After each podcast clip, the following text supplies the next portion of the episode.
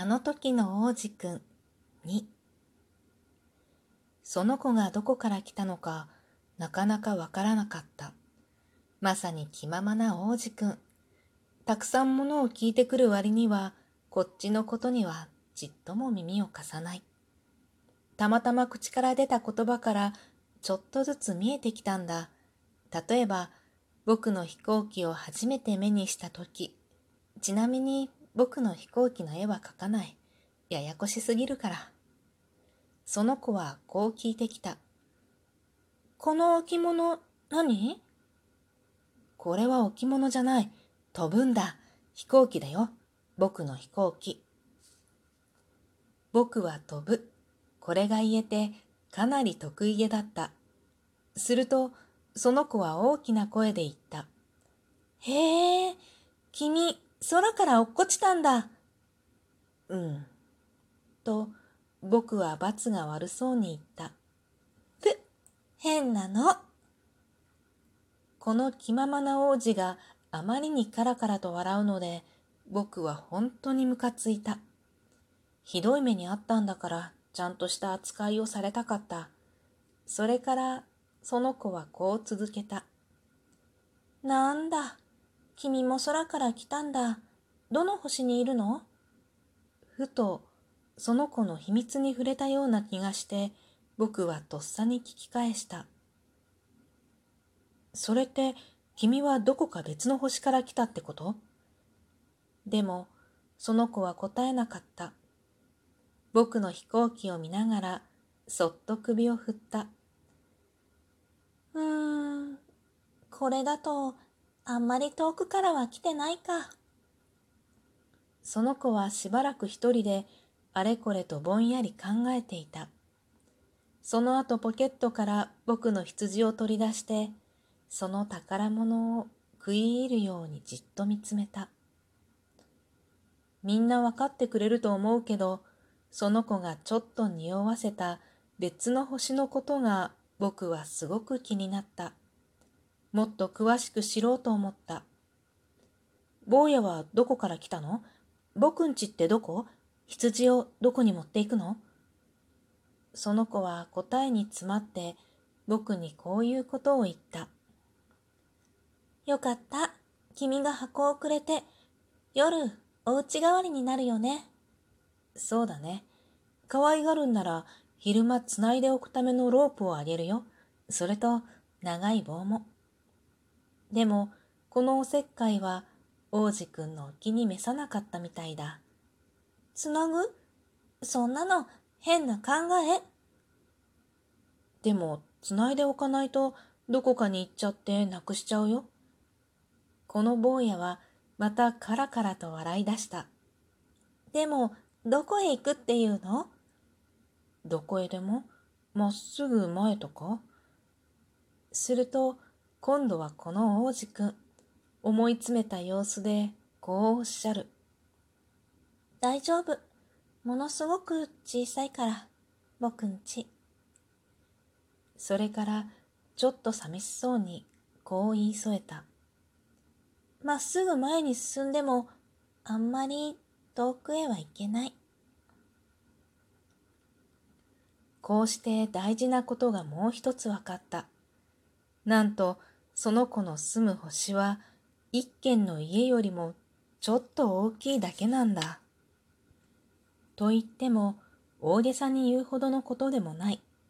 ご存知の通り、地球、木星、火星、金星みたいに名前のある大きな星の他に、望遠鏡でもたまにしか見えない小さなものも何百倍とある。例えばそういったものが一つ星博士に見つかると番号で呼ばれることになる。小惑星325という感じで。ちゃんとしたわけがあって、王子くんお住まいの星は小惑星 B612 だと僕は思う。前にも1909年に望遠鏡を覗いていたトルコの星博士がその星を見つけている。それで世界星博士会議というところで見つけたことをきちんと発表したんだけど、身につけている服のせいで信じてもらえなかった。大人の人っていつもこんな風だ。でも、小惑星 B61 には運が良くて、その時の一番偉い人がみんなにヨーロッパ風の服を着ないと死刑だぞというお触れを出した。1920年にその人はお上品な召し物で発表をやり直した。すると今度はどこも誰もがうんうんとうなずいた。こうやって小惑星 B612 のことをいちいち言ったり、番号の話をしたりするのは大人のためなんだ。大人の人は数字が大好きだ。この人たちに新しい友達ができたよと言っても、中身のあるようなことは何一つ聞いてこないだろう。つまり、その子の声ってどんな声？好きな遊びは何なの？蝶々集めてる？とは言わずに、その子いくつ？何人兄弟？体重は？お父さんはどれだけ稼ぐの？とか聞いてくる。それで分かったつもりなんだ。大人の人に、すっごいいい家見たよ。バラ色のレンガでね。窓のそばにゼラニウムがあってね。屋根の上にも鳩がたくさん。といったところで、その人たちはちっともその家のことを思い描けない。こう言わなくちゃ。10万フランの家を見ました。すると、おお、素晴らしい。とか言うから。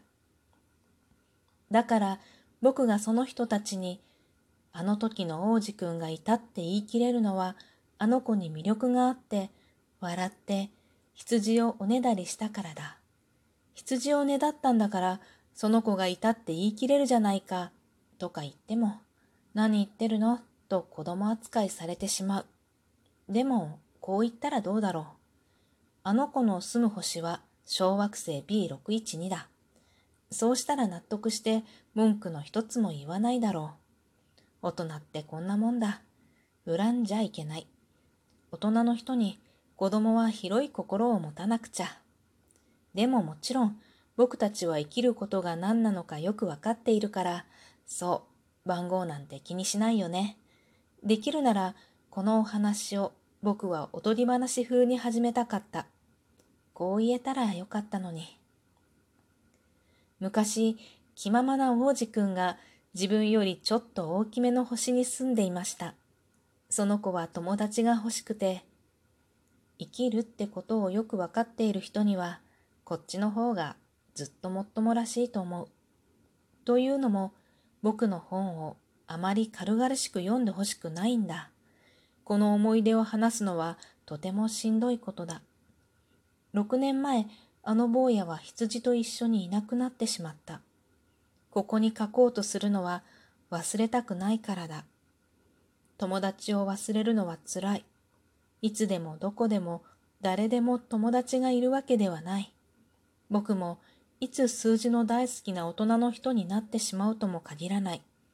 だからそのためにも僕は絵の具と鉛筆を一ケース久しぶりに買った。